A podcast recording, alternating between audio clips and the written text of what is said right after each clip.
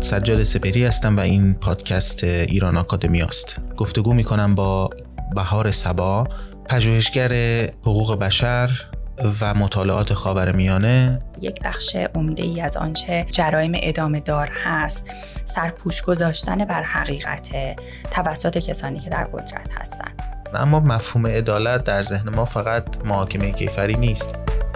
موضوع این اپیزود عدالت انتقالی. زمان پخش یکم می 2022 برابر با 11 اردیبهشت 1401 podcast.iranacademia.com